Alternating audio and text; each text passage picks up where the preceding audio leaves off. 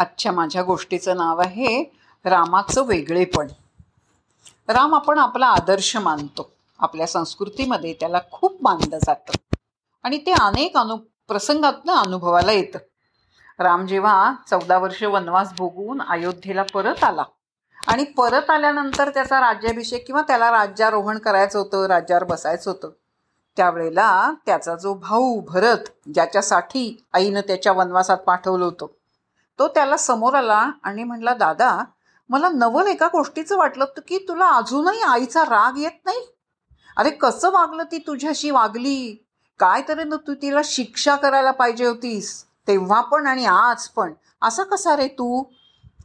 राम त्यावेळेला जे बोलला ना ते फार महत्वाचं आहे. अजूनही कर म्हणला तिला शिक्षा. मी तर तेव्हापासून तिच्याशी बोलत नाही संबंध ठेवलेला नाही. मला अशी आई नको. काय विधान आहे भरताचं? पण रामाचं ह्याच्यावरचं जे विधान नाही ते फार महत्त्वाचं आहे. राम म्हणला भरता एक गोष्ट लक्षात घे. ती त्यावेळेला कदाचित चुकली असेल. पण मोठ्या माणसानं आपण चूक तरी कसं ठरवायचं? पण तिनं जे काय केलं त्या तिनं केलेल्या गोष्टीचं तिचं जे सल आहे टोचणी आहे ती तिला तेव्हाही लागली. भोतालच्याने ती जाणवून दिली. सगळ्यांनी तिला केलं. तूही बोललास मातानं तू वैरिणी.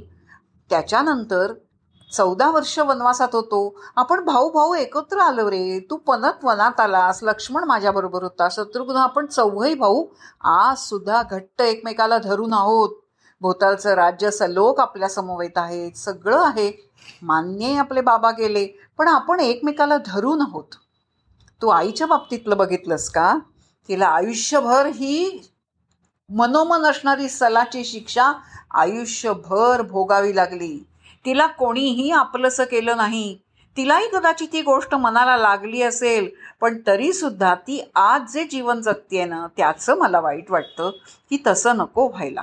ती बिचारी चुकली असेल पण चुकलेल्याची शिक्षा इतकी की आज तिच्याशी तिचा मुलगा तिला जोडलेला नाही ज्याच्यासाठी तिने हे केलं. तो तुटला. भोवताचा समाज तुटला आणि मनामधला सल आपल्यामुळे नवरा गेला. राजा गेला. दशरथ राजा ही खंत. केवढं मोठं शल्य दुःख घेऊन ती आज आयुष्यभर वावरतीये वागतीये. आपण तिला काय म्हणून द्यायची शिक्षा? तिच्या कर्माचं फळ म्हणून असणारी शिक्षा तिला मिळालीच आहे ना? मग त्या उपर जाऊन मी कोण देणारा? आणि मुख्य म्हणजे ज्याच्या त्याचा कर्माचं ज्याचं त्याला भोगावं लागतं आपण चांगलंच वागलं पाहिजे. मनुष्य देह घेऊन जन्माला आलो आहोत. आपण अजिबात वाईट वागता कामा नये. उत्तमच वर्तन केलं पाहिजे. सगळ्यात नवल म्हणजे रामाने हे आचरून दाखवलं. नुसतं बोलून नाही.